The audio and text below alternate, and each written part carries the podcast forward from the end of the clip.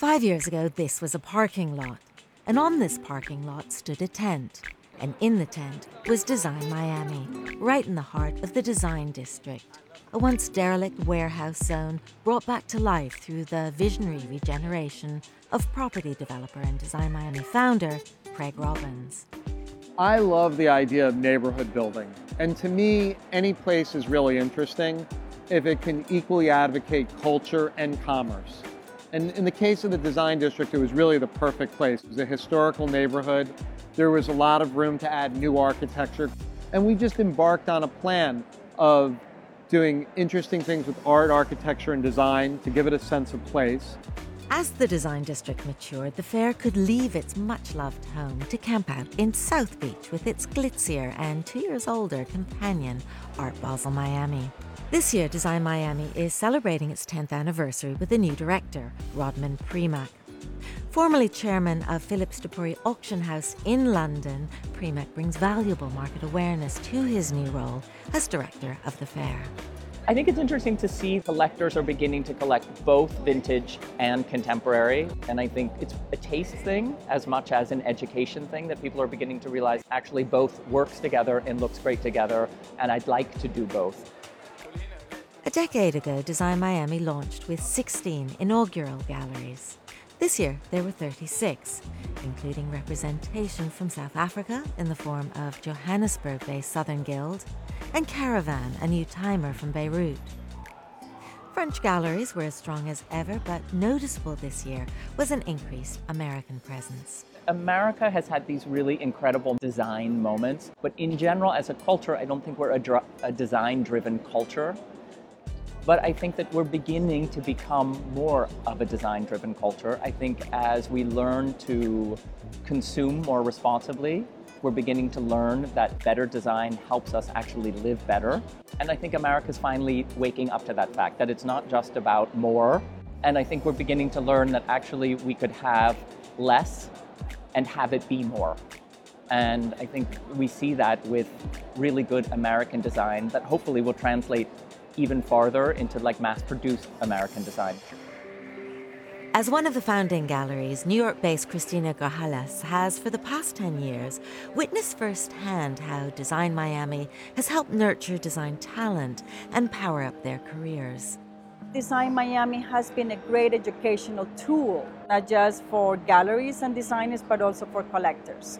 And I think that one of the things that Design Miami has done is that it created a platform, not just for us, the galleries, but also for art designers. A lot of the designers that I started working with are now famous designers in their own right with museum exhibitions, with great collections, and Design Miami really provided the platform for all that development.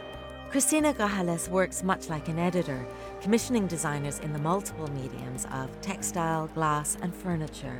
She welcomes designers who merge the lines between art and design and champions talent from Latin America. The cabinet is called The Wave and it was designed by Sebastian Errázuriz. He's a fascinating Chilean designer who really merges the lines between art and design. For Sebastian, it's always about the idea.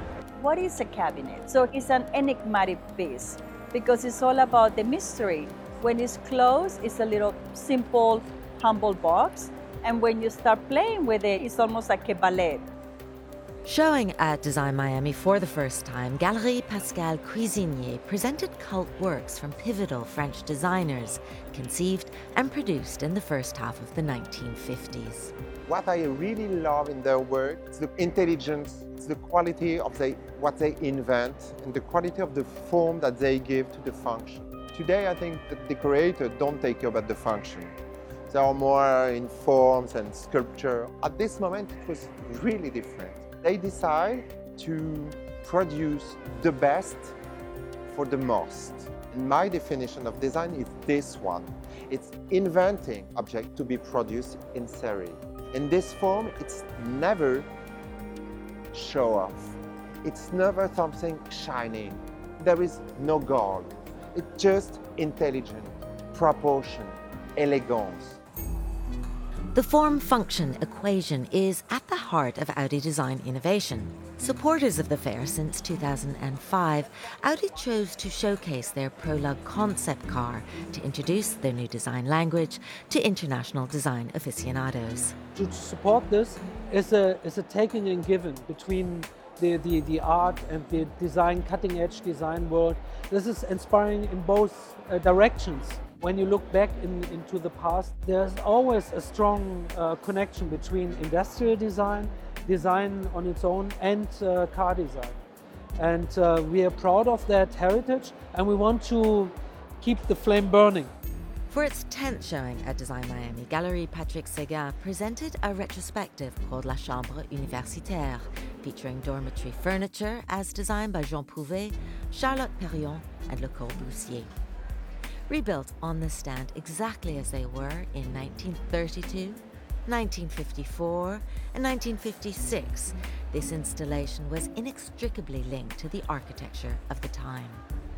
This platform of collectible design has always been much more about furniture, but I think that the languages are together in a way. And although we're not, you know, selling buildings here, I don't think you can look at design without also looking at architecture and also looking at how those languages talk to each other and in some cases don't talk to each other. But I think it's important to have um, sort of a cross-pollination there and we're really pushing it.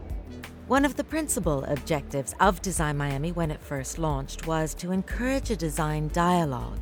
And 10 years on, Miami continues to be a conducive setting for industry contemplation. There's an incredible history of modern and contemporary architecture in this city because it's a new city. And because of the influence, I think, of both Art Basel and Design Miami, it increasingly becomes like an architecture city, a design city. It's more and more important every day that people make projects that are done with design and architecture.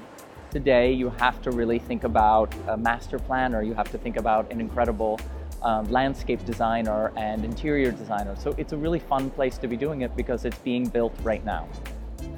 In Miami, for Monocle, I'm Jillian Tobias.